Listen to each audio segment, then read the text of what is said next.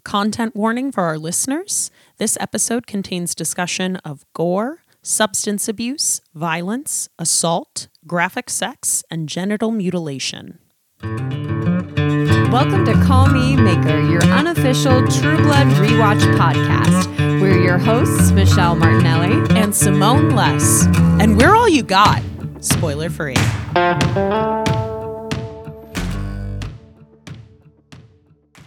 Today we are discussing season one, episode six, Cold Ground. This episode was directed by Nick Gomez and written by Raelle Tucker. Callers, we're doing things a little different today because this one's important. And we thought we got to get one of our girls in here. We got to have one of our sisters. one of the sisters to really bring us in. So, Michelle, you want to tell them who we got on the pod, our very first guest? Precisely. Since today's episode centers around emotional eating and the juju with which food is made, we couldn't have this discussion without bringing into the mix our friend group's resident foodie, Miss Willa Young. Willa is not only one of the hottest people we know, I know, she is also a senior copywriter and brand strategist for Wonder, which my New Yorkers may already know or be familiar with if you've been to the Upper West Side recently. Wonder is a food experience, either in person or by delivery, that brings together the best dishes from the best restaurants across the country to one accessible food court style location and approach to incredible dining. And most importantly, Willa is also a diehard True Blood aficionado, and we are so honored to have her joining us today. Yee.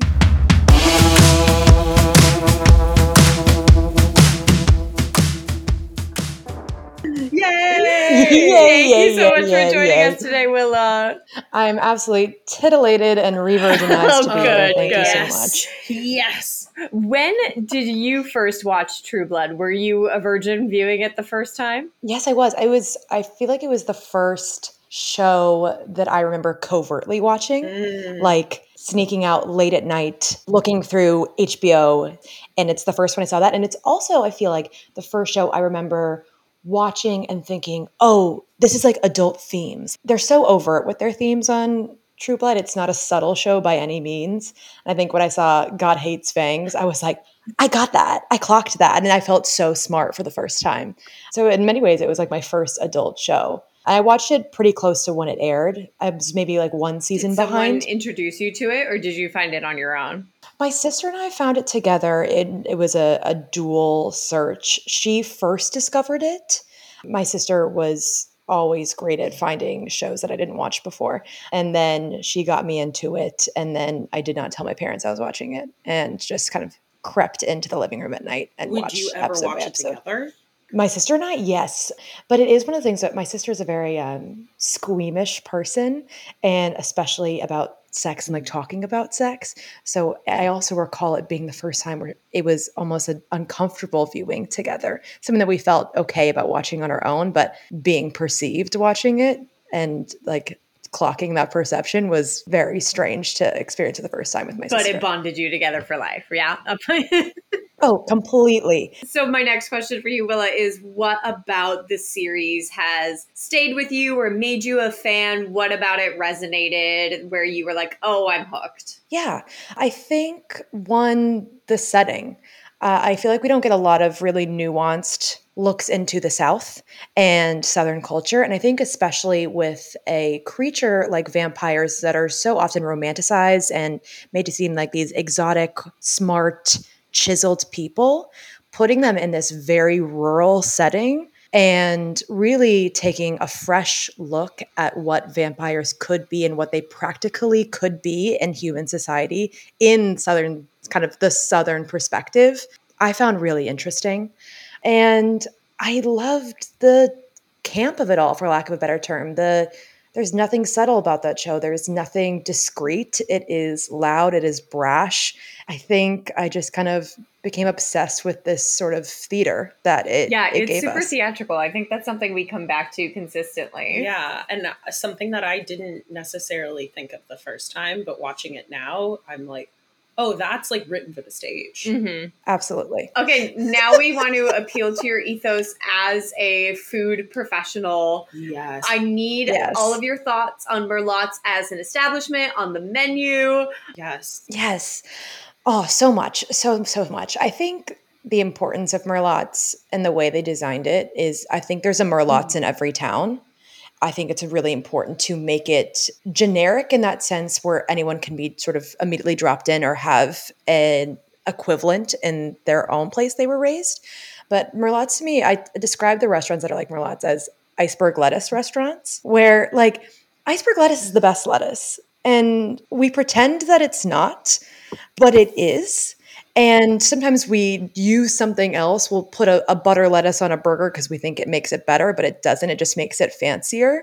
Merlotte's is the kind of place that understands that there's no reason to get a fancier lettuce. We're just going to put some iceberg lettuce on a plate. And that's, I think, what gives it this sort of inherent comfort. And I think the other thing I love about Merlotte's is there's like green flags for me in restaurants that have nothing to do with food that when you walk in or when you're passing by you're like oh this is going to be good and here's why. And i think the one that merlotte's has is its servingware these like pizza hut cups these like camp camp and i mean like we're camping in the woods aluminum forks that are like clang clang clang and the cheapest sturdiest plastic like or like melamine plates you've ever seen I think I've always said that the Merlotte's ranch looks so good, but I think most of it has to do with the little dishes they're in, those dumb little plastic bowls. Anytime you get ranch or a dipping sauce in those bowls, it's gonna be good. So I trust it inherently. As soon as you said iceberg lettuce restaurant, I said, "Oh, my friend Will is the smartest woman I've ever met." Yes, no, I really smartest person I've resonated with that. It was very tangible. We knew exactly what you meant. Yeah. You got it. And you I got do it. remember you know. some You know. propaganda when we were growing up about iceberg lettuce not being healthy for you. Do you remember that? And, And it's, it's just, just not true. not I think it was part of like the kale propaganda. But did everyone else Big hear kale, big romaine. They're in on it.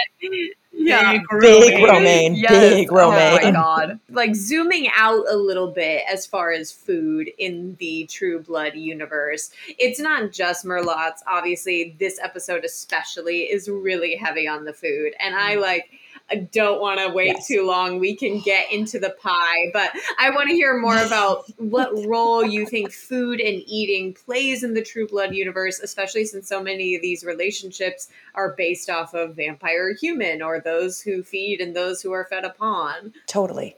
I, one of the things that always fascinated me about True Blood is I it's the only vampire show that I know of that when vampires are talking about their need for blood, they don't call it thirst in True Blood. They Mm. call it hunger. I'm hungry rather than everywhere else. All the other descriptions always like this parching thirst. And I think something I've always loved about True Blood's approach with vampires is it's not this sort of animalistic rage urge. It's more of this like Mm. gluttony. And I think a lot of that's also how they associate drinking blood with like sex. And it's such a sexual act in True Blood in a way that isn't in like Twilight, for example.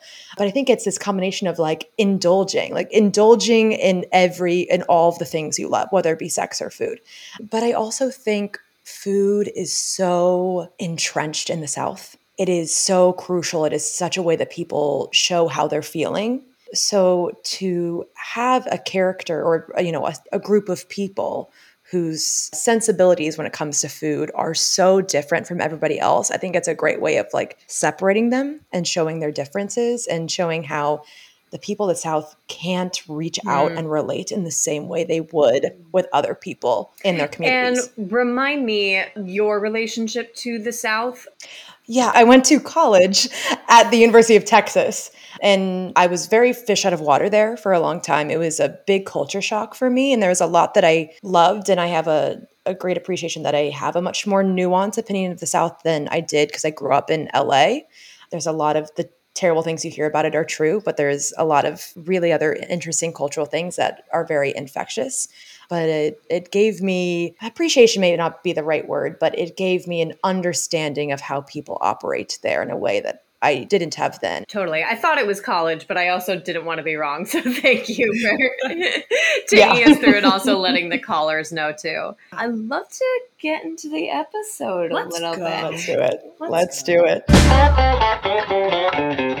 Something I love about this episode structure that I think is unique is it appears to be more like a series of vignettes, whereas previous episodes are very like Mm. We cut from one location to another to another to another, and we're changing scenes and we're changing characters almost every time. Mm-hmm. We really live in one setting for a long time. Sure. In this episode, with mm. many like sketches in between. For yeah. example, this whole first beat is all at Gran's house after she's been murdered with Sookie. Yeah. But within that, we have like four or five scenes between Sookie and Bill, and Bill and Sam, Sam and, and then, law enforcement. Yeah. So I just kind of want to talk about each section. I feel like that that yeah. makes sense for the yeah. structure of this episode. I love that. Let's yeah. So if we're doing the first like we are at the Gran's home. She has been murdered. This mm-hmm. ending of the night from the previous day that we saw in the previous episode. Right.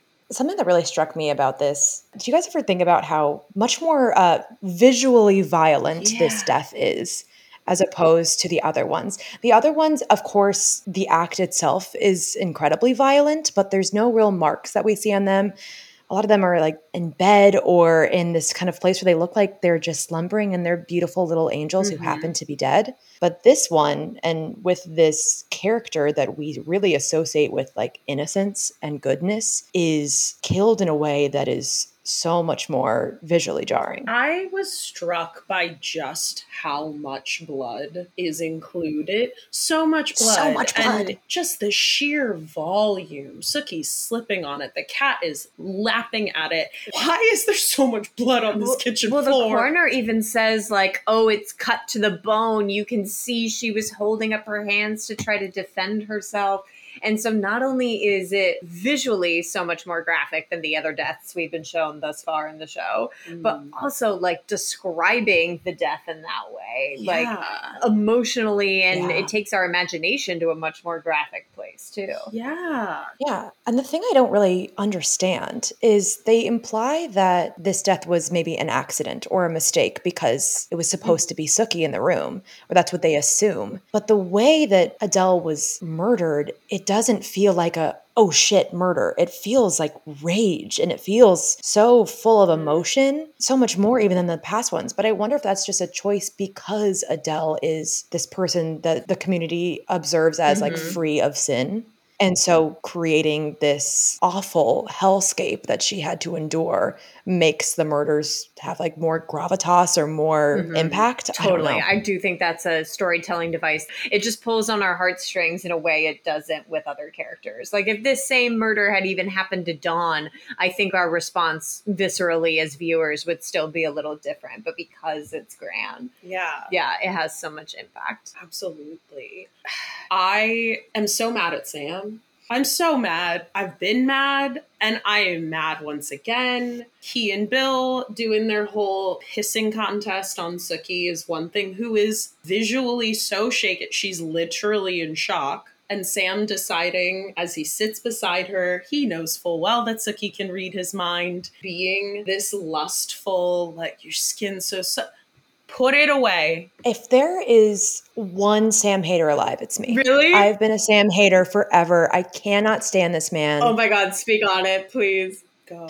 To me, he, Sam Merlotte is that guy who looks in the mirror and is like, You're such a good guy. and he just believes that in his skin. And that gives him this sense of entitlement. He feels entitled to so many people and to treatment and to things that, like, he has no business coveting. He just gets in my skin because I've met so many men like this who are so convinced mm-hmm. of their mm-hmm. own goodness, but do nothing to really deserve it.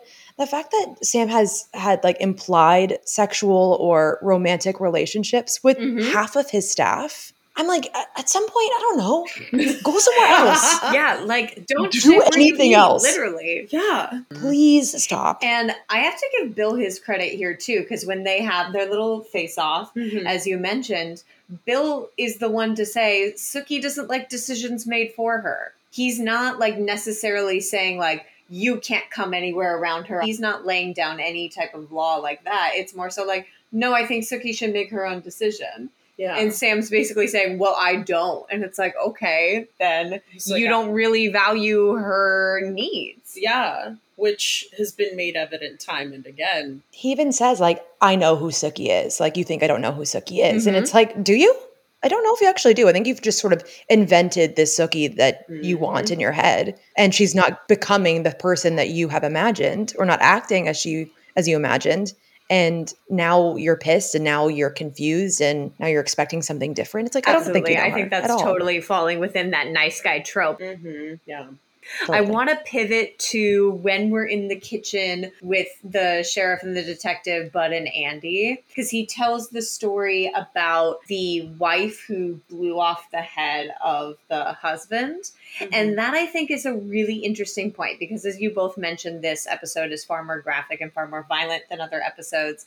And Bud bringing up that story and saying that instance for him was more shocking than this one. I'm going to read a little theory because who are we if we don't have some feminist theory? Oh God, but this is something that I just would love to hear you both speak on or what your opinions are about it. But I think this point is very salient the idea that violence committed by women is somehow scarier than the reverse. Sure. So, this is from an essay by Mimi Marinucci, and it is called Feminism and the Ethics of Violence Why Buffy Kicks Ass. And it's very specifically about Buffy and how she is violent in the series of Buffy, but there are other points made in between about sexual oppression and racial oppression. And so there's a small section I'm going to read here for us. A similar double standard surrounds the issue of violence in response to women's oppression. Women's uses of violence against men draw far more attention than men's uses of violence against women, despite the infrequency of the former relative to the latter. Consider particularly the public outrage when Lorena Bobbitt took a butcher knife to her husband's penis in 1993. While there is no denying the brutality of her actions, there is also no denying the comparable brutality of countless men who use violence against women at a rate of 5.9 million assaults per year. And that statistic is taken from the US Department of Justice back in 2000. So 23 years ago, we can imagine what it might be now. Uh, the severity of Lorena Bobbitt's violence was far from unique, but the reversal of gendered expectations rendered it highly visible. Also consider the critical response to the 1991 film Thelma and Louise. Once again, the severity of the violence was unremarkable, but the gender of the agents of that violence was quite remarkable. Even assertive attitudes amongst women without any corresponding physical violence or threat thereof are misidentified as intensely violent. For example, women who are verbally critical of sexism are often accused of male bashing. What this accusation overlooks, of course, is the distinction between the literal and prevalent bashing of women by men on the one hand, and the figurative and far less prevalent bashing of men by women on the other hand. Like racism, sexism exploits the moral structure against violence to its own advantage. So I bring this up because I think Bud is sort of a figurehead for this whole thing. And I do think True Blood makes a very strong decision to have constantly women being victims of violence. To me, what struck me is like what you were saying, Michelle, is this sort of inherent fear of women having more power than men, all the expectations that men have of what women can do and what women's limits are when they are able to kind of breach that understanding and commit something atrocious it feels like something on a, systemic level rather than you know something individual and that feels like a threat to mm, men yeah. and to patriarchy it's interesting because i feel like the vampire community is an instance of a historically oppressed community, yet somehow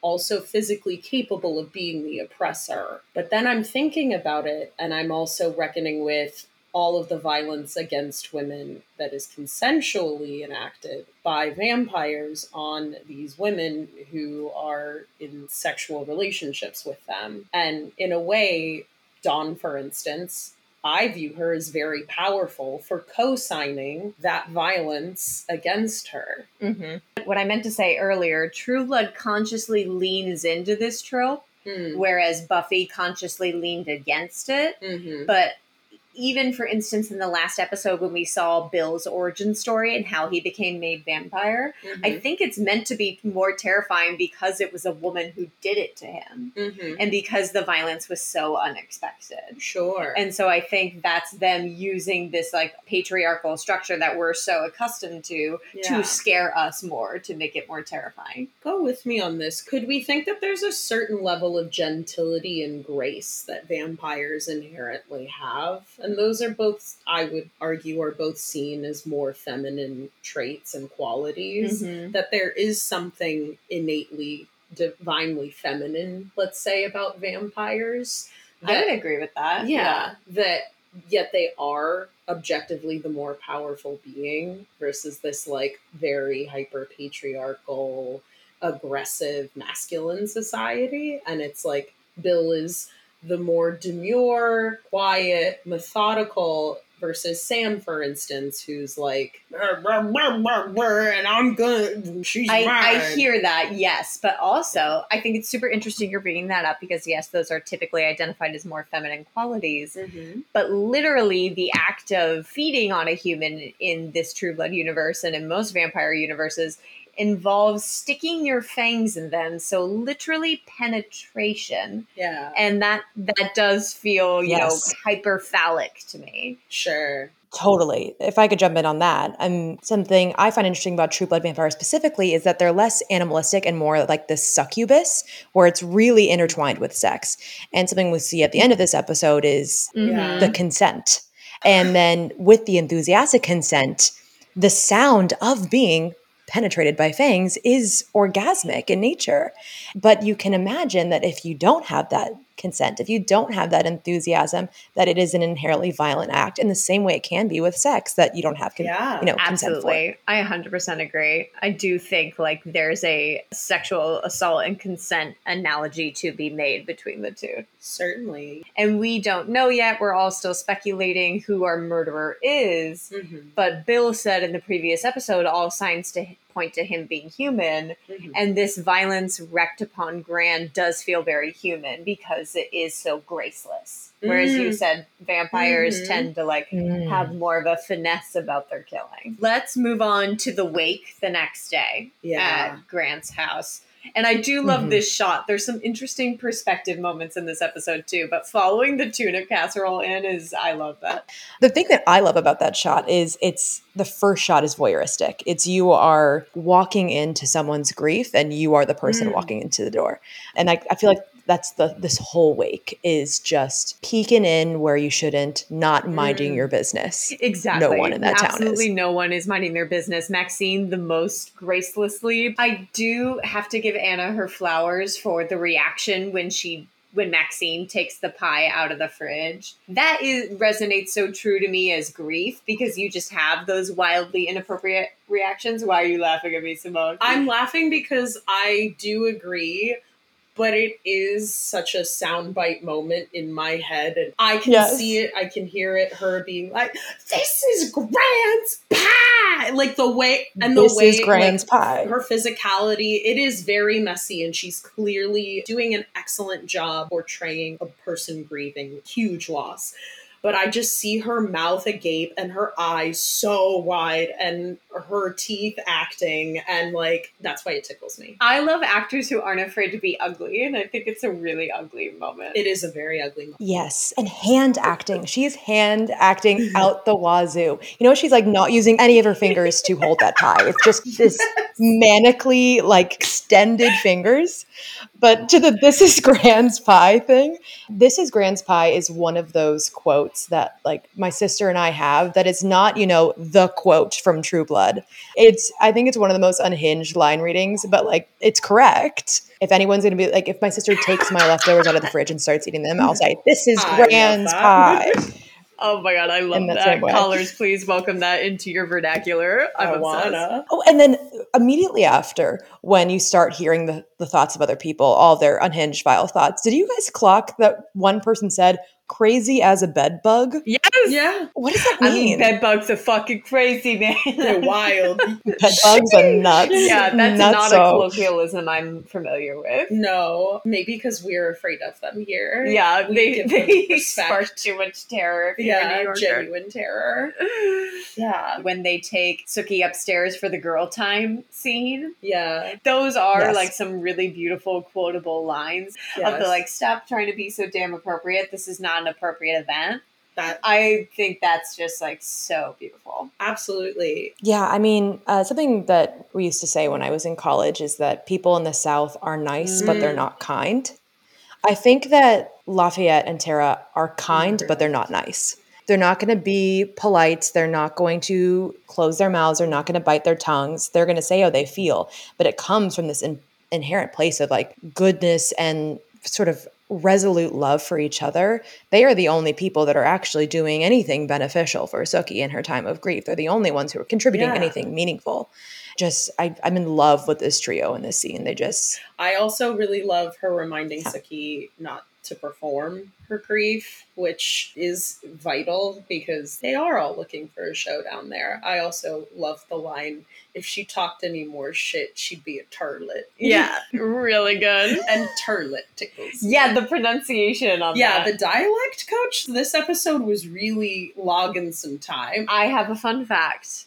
For the entirety of season one, there was no dialect coach. making it up Shut as they up. No, because Really? they had no idea the show was going to be successful or not. So they weren't putting that much of a budget into it. So there was no dialect coach season one. The actor who plays Renee talks about how he coached the Cajun dialect on his own, like hired someone on his own, I was gonna say paid out of his own pocket. if he came up with that out of his own brain, I'd be like, No, uh, for subsequent seasons they did, but I feel like in this season especially, you really notice everyone's take on like the Southern Louisiana dialect is very different. yeah, they're doing Mhm. broad southern, broad, big strokes, big strokes, and unrelated, but similarly, apparently talking with the fangs in your mouth was exceedingly difficult. sure, And you can really hear Malcolm and Diane struggle with it, like they're lisping a little bit if you listen. yeah, Whereas like other characters like Bill had a long time to get to used to them and you don't hear it as much. I appreciate the biblical accuracy of the fangs, but they look absolutely ridiculous when like they have to do anything else other than like just have their fangs out. When Bill tries to kiss with the fangs, when they try to talk with the fangs, it is Yeah. a struggle. They, they have one job, it's one function, and it is bite. But my next topic I'd love to get your thoughts on the idea of this bad juju cooking that Lafayette talks about. Yes. What are your takes as a food industry professional? Do you believe in like what we feel is infused into food? It's funny. I don't feel that strongly that you need to like put love into your cooking, honestly. But I think the bigger thing here is thoughtfulness in cooking and thoughtfulness in the things you make for people and why. My love language has always been gift giving. And I think it's because it's a way to show people you know them and show people that you took the time to understand what might make them feel good and what might be representative of what they might need. And when you are coming in to give food to people, you have to be thoughtful about why you're giving food to people. At a wake, you know, when you're sitting Shiva, like this is food that is supposed to make somebody who's grieving's life easier. But all of the food that they sent is so egocentric. It's these kind of big, gaudy displays Mhm. of I know how to cook. And I know the whole town's going to see this dish and they're going to know that I know what I'm doing. And that's not actually serving the person that you are giving food to Mhm. at all. I think you have to be intentional about like, this person is not going to have time to cook. Let's give them something that's like frozen that we can heat up quickly, that can fit into the fridge, or maybe it isn't fridge dependent. You know, like those are the things we should be thinking about when we're cooking for someone who needs our help or who is grieving. Not, I make the best tuna cheese casserole. Yeah, in the Maxine even town. says, "Should I have made my red velvet cake?" And it's like, no one needs cake right now, Maxine. That Yeah, would not she, be helpful. She says that in direct No. relation to wanting to see blood. She's in, taking inspo from blood spilling. Yeah, Mhm. come off it, Maxine. Yeah, yeah, literally. Get fucked. Get fucked, Maxine. Yeah, and there's also like some great restaurants where the people are terrible. Where like the cook is grumpy and mad you are there and the food is so Yeah. so good. yeah, I don't know if it's across the board, but I do think it's a really interesting concept. I had a formative Totally. experience when I was probably like 23 at one of the first restaurants I worked at in New York. And I had a manager, and he's a black man. And I think that's relevant because I think this is maybe something that is very crucial in black culture specifically this concept of like putting love into your food. But he was a great manager, and he was always really staunch about like making sure everybody else was taken care of before him. So he would normally eat his shift meal like at the very, very end of the night. I remember I was there one night closing and he puts in his shift meal maybe 15, 10 minutes before the kitchen is about to close. And the line cook like threw a little hissy fit about it. He was a really young guy, like maybe 20 at the time. And he was just like pissed because he already started cleaning and he didn't want to make another dish because it was dead and there was no one in the restaurant. And the manager was then like, you know what? Then no, don't make it. I don't want to eat it if you're going to make it like that. And the cook was like, no, no, no, man, it's fine. I'll do it. And he was like, no, no, no, you don't get it. I'm not going to put that in my body. I'm not going to fucking eat that. And I like just remember watching the entire exchange and being like, whoa, I've never considered that deeply when I'm eating out, especially like what type of energy I'm consuming in addition to the actual food I'm consuming. Mm-hmm. Wow, that's such a fascinating story. I think most people that dine out don't have that cognizance. Or I mean, I certainly don't most of the time. I love a Burger King drive through as much as the next girl, and I know that shit's not made with love, you know? Yeah, I only think about it in terms of cooking amongst friends and loved ones, but it is interesting to put it in context of uh, any restaurant. Are we ready to move on to the funeral? Let's go to the funeral. Yeah, I think we have to. Descendants of the Glorious Dead extras were really getting in their hours for this episode. Everybody's there, and Sookie doing her insane speech. Do you ever try to put yourself in that position of wondering what it'd be like to try to deliver any anything with all of everyone else's thoughts ruminating within you?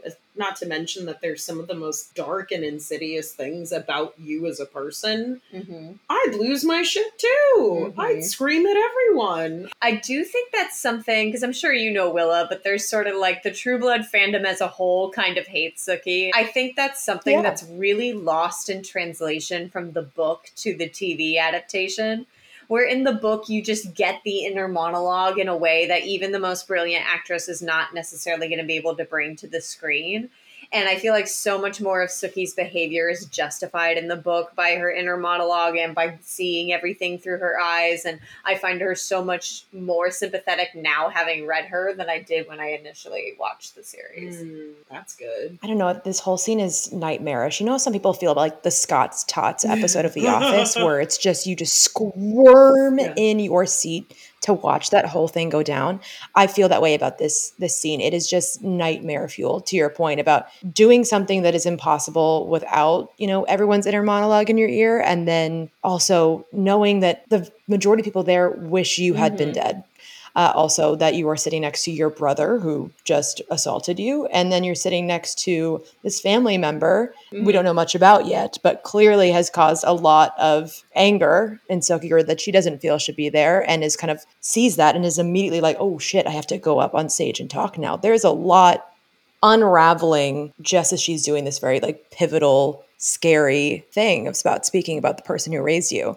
I had a, a hard time watching it again. It's one of those things where sometimes I fast forward the scene when I'm doing my rewatches, but I was like, can't do that this time. You definitely can't. My shoulders were at my ears the entire time, just with tension. Awful. Yeah. I want to pivot to this question of family you just brought up because I think that is asked twice back to back when we had the scene with Jason and Sookie and then the scene with Letty Mae and Tara. Mm-hmm. I think this episode is asking a question that's asked in all of my favorite media, like all of my favorite plays, of what do we owe family? What are we responsible to them for? And that's a question I have no answer for and have struggled with my whole life. And I think it's really interesting to see these two scenes answer it in very different ways. yeah. And, you know, Jason has a clear stance. He says, like, you have to forgive. That's what family means. yeah. And Sookie says, you don't know what you're talking about. Yeah, I don't have an answer either. I think about my own family and I think about personal experience, especially surrounding like coming together over grief and watching how that transforms relationships posthumously. For instance, my dad and his mom didn't have a great relationship while she was living. And then he absolutely struggled with the loss of her. And that was something that I then had to watch, which was his own me feeling I needed to be there for someone who I felt wasn't there for me at the right times. Mm-hmm. And his viewpoint in her dying and then subsequently after her death, he lauded her as if she was a saint. And that's not to say that you can't have respect for the dead and you need to immediately rail on people for how they wronged you in their life. But the stark shift from the reality of a dysfunctional relationship that's then been completely glossed over and the veneer is she was a saint she was the kindest most generous and it's like some things are true that are positive about grandma there are also a lot of things that y'all went through together and they are negative and unflattering and that is okay to hold space for both of them Mm-hmm. And you didn't even necessarily hit on this as your point, but also like the obligation you felt to be present for him and support him in a way that you hadn't necessarily felt supportive. oh 100% but that also was like at that point i was all he had Yeah. and then i And that's literally a line that both of them say. That's that- all. That's all we had. And I thought about that when I heard him say that. It's like we're all each other has, and I do wonder that sometimes. I'm like, what if I didn't? I agree with you both that it's kind of impossible to answer, and I think that there isn't really a correct answer.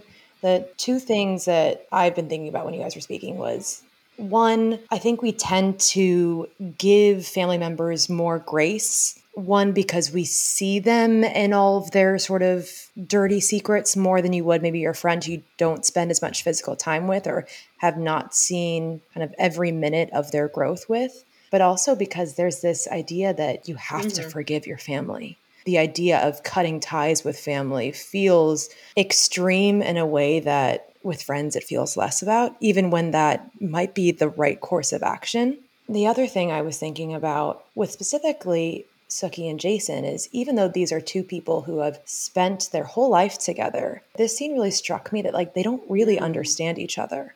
And they don't seem to have a ton in common situations like this when you lose family member or something traumatic happens sometimes they say like that binds you or that pushes you apart. I don't know if that's happening there. It just i think it just sort of unveils who they are and how they react. For me jason is a is a guy who everything has gone his way. Everything unfurls naturally for him. Throughout his storyline here you just see things not working out in the natural easy way they always have been with his experimenting with V, with the girls he was dating. And then now he, in his grief, did something abhorrent to Sookie, and he's kind of appalled that she doesn't immediately forgive him.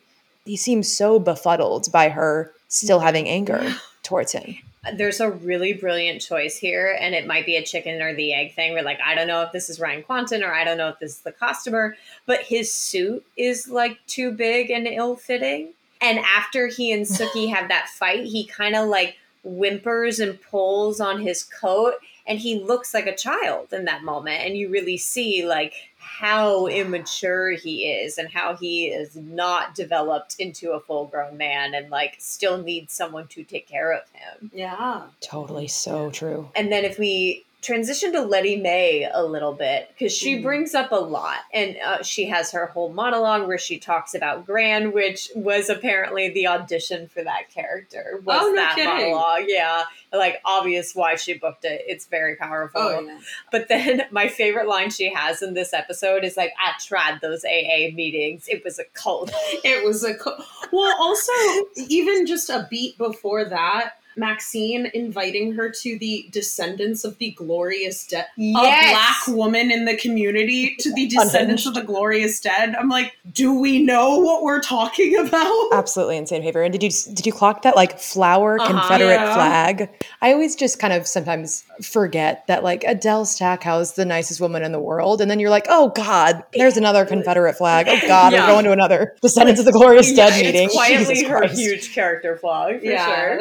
I definitely want to talk about the A of it all though, because um, my running joke I've said a million times is my mother is the grand high supreme witch of AA. my mom holds distinct power in the Alcoholics Anonymous community, or her community at least, and so I can firmly say yes, it is a cult. But it's this thing though that I think people who suffer with addiction can have a hard time even when you know find a way to get past it or you're in recovery. It's hard to go back to your normal life, especially your normal social life, when a lot of those things tended to be centered around drinking. My mom always talks about how I grew up in this, you know, upper middle class suburb area where there were these like Chardonnay moms. Mm. You know, they'd go and they'd play cards and they'd drink Chardonnay all night long to sort of escape the doldrums and the ennui of this suburban life.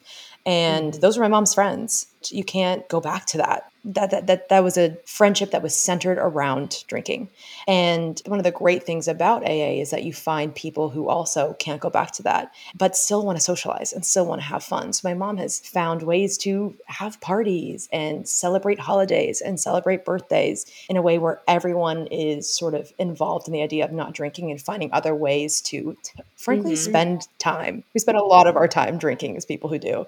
It is a cult, but in some ways, I'm like, like it's a good cult, or like there are things, there are uh, reasons why gathering together in that sense and holding onto those people so tightly. Yeah, I mean, I 100% beneficial. agree. And like, it is something I'm super fascinated by and interested in. But I do think, especially for people who don't have a religious foundation, like, there's something really important about the ritual and going to the meeting. And meetings are always structured the same way, no matter where you go. And you know, these people share your values. Mhm. I appreciate that there is a sense of religiosity that makes it structured and therefore is comforting. But I know for me personally, I still struggle with things that are centered around religion. I feel Or like, centered around like a higher power narrative. Yeah, because more often than not, it's centered around a Christian God. That's my mom struggled with that too. My mom it took my mom a long time to figure out a way to make AA work for her because it requires you to Right. believe in a higher power. And that's never really been my mom's MO. And she had to kind of figure out a way to believe Yeah. in something, but not in this sort of Christian centered way that they wanted her to. And like pivoting back to the show, I do think it's interesting that Letty Mae, as someone who is so religious, Yeah. can't tolerate AA. that's what such a funny bit for me is because she does say how it is so cultish and then within this nearly the same breath is telling her daughter how she has a demon Yes. Inside her? oh, I love it. I A love demon? the the Uh, demon excuse me, a inside de- me. a demon demon Well, this is also an argument Mhm. I've had many a time with my own mother about like addicts and are they responsible for their actions or not? Or you can replace addicts with the severely mentally ill. Like, do you have to hold these people accountable? And her answer is no, and my answer is yes. And we've just gone at this many, many times.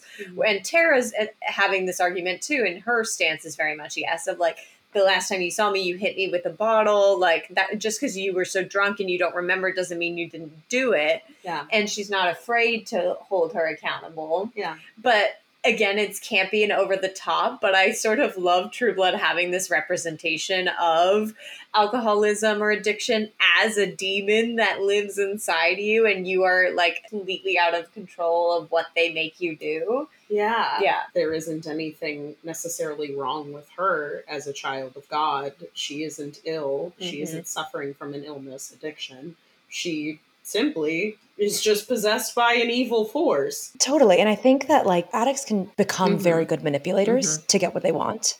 And I think this is one of those times where you see even immediately Tara's like, this is absolutely ridiculous. But then as Letty Mae starts to talk, you can see Tara soften a bit. And then when Letty Mae is like, it's very expensive. And then it's like, oh, right I get what I'm here again. All of this, all this, the reason you're here, the reason you got up on that stage, the reason you're talking to me now is you want my money. And that's what it boils down to. And I can really feel the disappointment that Tara may have. I think she still has so much hope that her and her mother could find, you know, some healing. And then again, rugs totally i think that's so spot on because we see her like still wish that her mom could be the person she deserves letty mae even says that and uses it to her advantage to Yeah. manipulate her let's before we run out of time here the pie we got to talk about we gotta it a talk little about it. bit. I struggle with the consistency. Callers as you may or may not have heard on one of our previous episodes, Michelle is allergic to Oh yes, walnuts, yeah, strongly allergic. So, So I've never are- eaten a pecan pie. I'm taking both of your words, Which I for think it. is also a stunning thing for you to be a part of this discussion and never have eaten a pecan pie. I'm not saying that you no, but to I've have ever. into a dessert before. No, so- you, pecan pie, I'm sorry, is very good. It's arguably my favorite pie. It's delicious. Yes. But it's never like a creamy thing. I, I'm so prepared to speak on this. I have a page of notes just on the pie. The pie, this is the most insidious prop work in cinematic history. It is an affront to the culinary arts. It is an affront to I knew it. grandmothers and piedom in general. Listen, you have to you have to start with the crust. First, that's the most anemic crust I've ever seen. I don't think they baked it. If they baked that crust, it was for m- maybe 7 minutes. And then instead of like a normal pecan pie, it's a sugar syrup. So you it there's no cream in it at all. You're totally right. And you mix the like the nuts with the sugar syrup and then you bake it and it kind of sets. But it appears what they've done is made approximately three quarts of jello butterscotch pudding and dumped it into this underbaked crust and then put raw pecan halves on top of the Drag crust. them! Drag And- them! It, it is insane. No self respecting Louisiana grandmother would ever make this pie.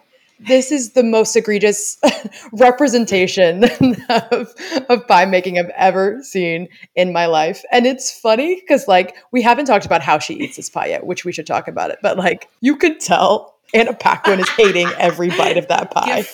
She is swallowing, watching her swallow is it's a labor that has not been endured for hundreds of It- years. It also goes back to our conversation about the place people cook from, what they put of themselves in it. If I'm to believe that that's the pie that Gran made, the fuck is wrong with Gran? This is why I need your perspectives because, as someone who physically cannot eat pecan pie, every time I watch this scene, I cry.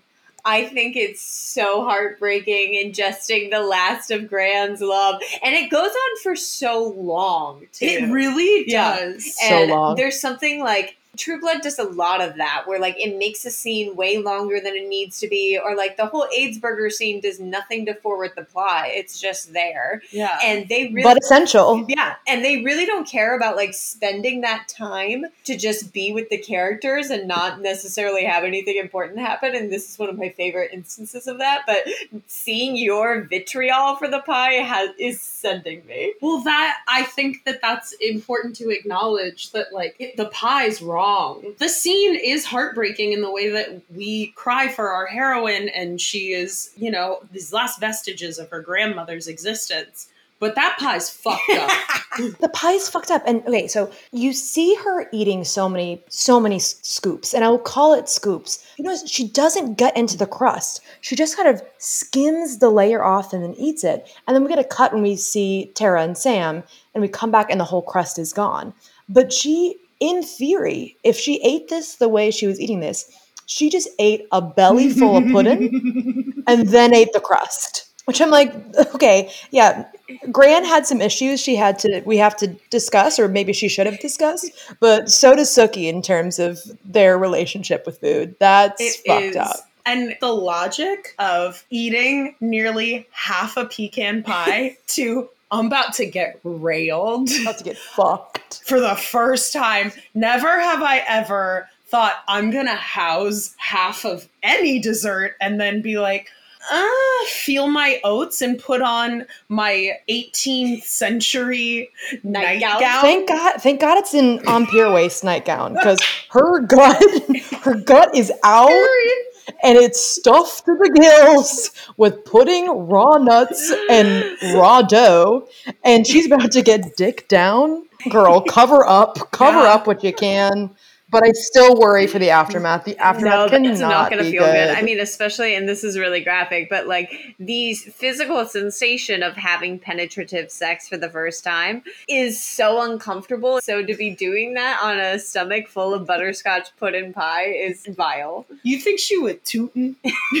you think she would toot? And uh, do you think he has toilet paper? Like, if she had to excuse Wait, that's a- herself, Like, does he have That's what a you need? question. I don't think he doesn't have a refrigerator. I'm worried. I'm worried. That's a valid, valid concern. I'm also concerned about the fact that it's still supposed to be summer in the South and they're on the floor next to a fireplace. But the thing is, we I can think about all of this logically as a 30-year-old person watching this. Yeah, yeah. When I was 15, the way I was swept up, the way I was like touch it, touch it, touch me watching this. That's my polite way of saying I think I've masturbated to this scene. Yeah, we, we we were following you, but thank you for saying it outright. I'm saying the quiet part out loud that I was scared. Absolutely. And I think part of it, like all the candlelight and the way how Sookie's face is kind of like airbrushed and fuzzy, it's very Mhm. Dracula coded. Absolutely. The whole scene. This like red leather mahogany laying down there with the candles. It is this is Mhm. Gary Oldman. A Yeah. In the percent, layer. for sure. Absolutely. I'm with you, Simone, as well, that it was like a formative sexual experience for me as well in terms of consuming this media because I then had the image in my brain of like, oh, this is what sex is supposed to look like. Yeah. Is is this romance Right. novel version of it? It's this scene, and the other one that is tattooed on my frontal lobe is from Cruel Intentions with Reese Witherspoon, and literally like the song "Colorblind" playing by Counting Crows. You know I love Adam Yeah. Duritz. Count those crows, count them. I was like, oh, that's what sex is. Whereas in reality, it looks a lot more like Sam and Tara in her terrible, like, motel room esque Yeah. place that she is living. Yeah, that's honest. Yes, and it, you know what? It also the the one very realistic part though is the front shot, like the close up shot of Bill's face when the fangs come out, and he's just like he's making a face that is like a platypus breathing air for the first time, and I find that to be accurate to the human Yes! sexual experience. The timing on the soundtrack, too, in that moment is exquisite because I think the lyrics are I want all of you as she's taking in the fangs and him in his full expression of vampire and then continues to consent to let them consummate their love. Now here's a question. Did you ever want to get bit? I'm, Willa, I'm so sorry. You don't have to answer that. I want to get bit. Um, I just have to think about that. In my head, I'm like, no, of course not. But like, is that just me being demure? like, I don't. maybe I don't know. Maybe, maybe just, a- maybe Simone, just a I'm little going to bit. reform this question for you. Being that this scene brings up a lot of awkwardness, first times, tension, and revealing desires for first times, were there things in your first sexual experiences that were surprising or No, that I genuinely met. I mean, just just bit? Okay, just well, I think my, my answer will answer both. I think something that we don't think about or we don't consider before we've had a lot of sexual experiences is that like we mm. don't know how to do it. So maybe I, my my thoughts of not wanting to get bit would, would be because I don't know what it'd be like. Sookie makes it sound like oh yeah, but like I can't imagine it's actually fun. But I mean, the thing that comes to mind is my famously my first blowjob story. I desperately wanted it to happen. I was like, yeah, I'm about to do it, and he's gonna love it. But I didn't know how to do it well, and I didn't know our anatomy as humans very well. And so this man who was young and nervous and had a bit to drink could not tell me that there was no way that he was going to complete. So I sucked this man's dick for That's, 45 a minutes. war crime. So- so- so- And he, he didn't pull down his pants all the way. He had just unzipped his jeans. And so I thought, I have to have that entire penis entirely in my mouth the whole time. And so I am slamming this thing, and my chin is hitting his zipper over and over and over again for 45 minutes. When I came up to finally say, I can't do this anymore, and he was like, that's fine. And his eyes bug out. It's because the repeated hitting of the zipper, my chin had become Costco ground beef. It had been chewed up and spit out. And I'm like, did you like that? oh my god. and he was like, um, "I'll walk you home. Thank you so much." And he was clearly He didn't tell you you were bleeding. I could I hurt, but he bugged out and it was one of those things where Ah. he was embarrassed because he wanted to perform. I was embarrassed because I I didn't understand Mm. why nothing was happening. It was just sort of like a let's get out of here and let's take her home. Let's make sure she's okay. I didn't understand the extent to which I was injured until I got home. It uh it's one of my favorite stories in the world, but it's just I think that when we see these amazing romantic first Mhm. time scenes in so much media, everyone seems so competent Mhm. at what they're doing.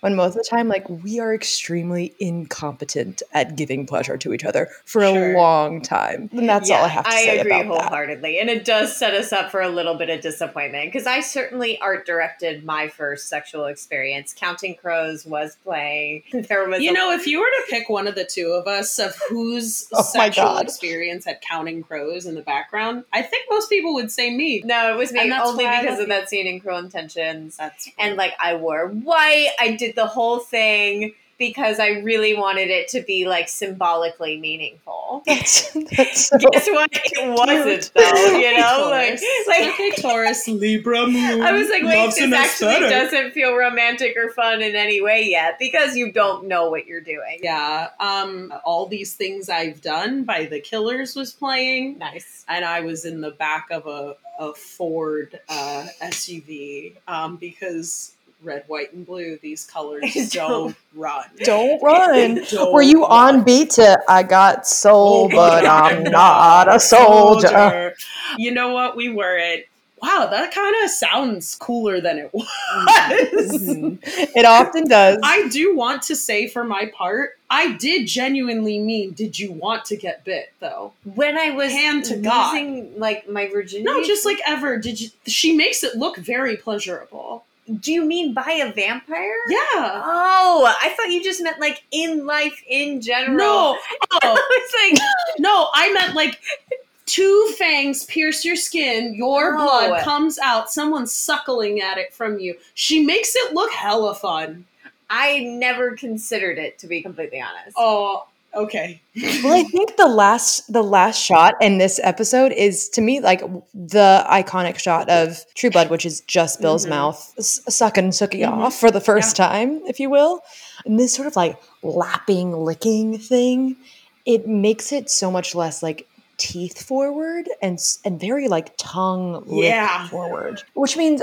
Suffice to say, I, I think I understand any impulse to want to get bit. Thank you for fielding the question. Yes, I uh, concur with Willa. I'm so sorry. I misunderstood your question. I thought you just meant like, have you ever wanted to be nibbled on at any point in No, your like, I mean I do that history? whenever. Like, yeah, I, that's I, that's why I was a little confused by it because I was like, I don't know. Sure. No, yeah. I'm talking like pierce. You're talking yes, yes, full vamp. Well, let's wrap this up and make our arguments for what we find to be the hottest moment of this episode. Yes.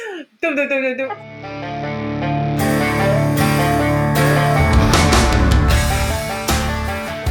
This is hottest moment of the app. You have a minute to defend your case on what you thought episode six hottest moment was. Your time, Willa Young. Your time starts now. The hottest moment of this episode was uh, Jason Stackhouse's bare butt post coitus. Um, I think Jason Stackhouse has butt of the century, plump little butt. Uh, there's something that's so funny about this scene too, or this one little clip, because they're face down, ass up, if you will. But like usually when you sleep on your stomach, you turn your face to breathe. Both Jason and his lover are fully nose in the sheets. There's no other place to look but his genuinely beautiful ass. And I honestly don't think that when the writers were writing this scene, they were thinking, oh, we need to show that Jason has ignored Sookie and Sam's calls about his grandmother's death. No, they were like, we needed time in this episode to show Jason's butt. And- Ten seconds. Here's an opportunity to do so. And I thank them for that. And I think being gratuitous is the true blood essential, and, here it is And is in rare form. Excellently done. That was gorgeous. That Thank was Willa. very. That was a tall order as the guest to go first, and we thank you. Yes. Thank you. Thank you. Simone Les, the hottest moment of the episode. You now have one minute. Your time starts now. So when Bill's fangs appear in front of Sookie, for some ungodly reason, the the fact that okay, Will is horrified.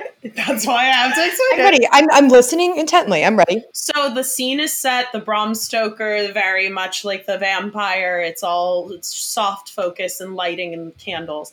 And then it looks so beautiful and inviting and warm and luxe. And then his fangs come out because he simply can't control himself. He has to have her. But then he looks so timid and afraid, scared, shy, like boyish in a way. And he's like, oh, and his hair even comes down. Then it looks way, uh, kind of boyish. And the way Sookie like grabs him and decidedly kisses his fangs, it seems like very sweet and like gentle and like I am accepting all of you. And she finds emotional and physical intimacy. That's time. Really, really good. It's really a good. tenderoni. Absolutely. Yeah, I, I vibe with that. Yeah. But I, I really enjoyed watching your face, Willa. Yeah, Willa looked horrified. I'm I'm a purveyor of film kisses, and this is one of my least favorite kisses.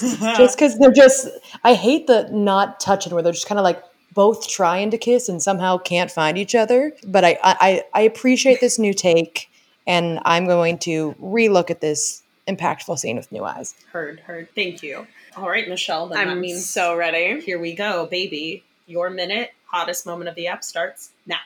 The hottest moment of the episode for me is when Sookie is staring at herself in the mirror, getting dressed in her 1940s nightgown to go over to Bill's.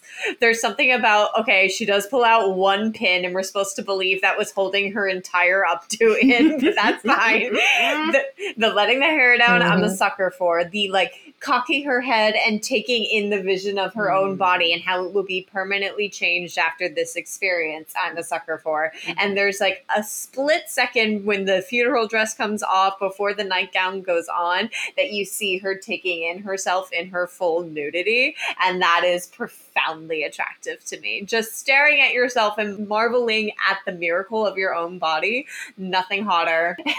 That's a Taurus. That's a Taurus. Oh, I still have 10 seconds, but I, that's all I have to say. Wow. The miracle of your own body when it's full of pudding. she looking at that pudding belly. Yeah, that's what she's looking at Yeah. and saying yes. Smack. like a damn drum. Oh my god. Okay, Will, thank you so so much for your time. this was such a delight. Oh, thank you for being our. Thank you guys. Yeah. I'm sure we will love to have you back in the future as well. Yes. And uh, thanks for playing along with us today. It's it's always a pleasure to spend such a lovely time with the two sexiest people in any episode, which is you two. Thank you, thank you. Thank you. I love you guys. All right, Love have a good you. night. Have you ever met a more wonderful and beautiful person than Willa Young? No. Legitimately, no. Malfunctioning. No.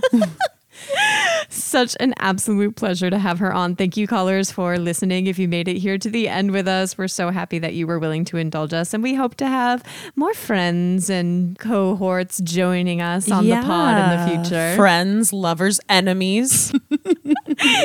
Maybe someone will bite us. You really threw me with that one. I had no idea what you were asking.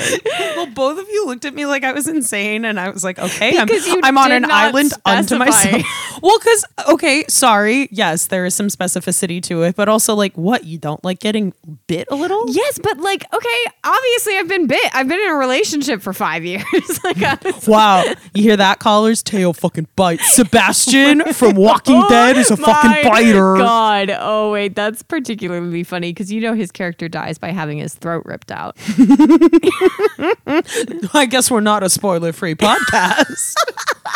oh my God. I got, I gotta go. We gotta go. We, gotta, gotta stop go. this train wreck. What song should we end with today, Simone, well, for the you, callers? you brought it up. The song that the episode is named for, Cold Ground. Mm-hmm. The gal, 2023 Rock and Roll Hall of Fame inductee that is duetting on it is one Miss Sheryl Crow. yes, the song is by Rusty Truck, but Sheryl Crow is featured. Do you have a Sheryl Crow favorite? Because I do. I'm pretty sure it's the same favorite because Let's just start singing it at the same time. the chorus. Yes. Yeah. Ready? One, two.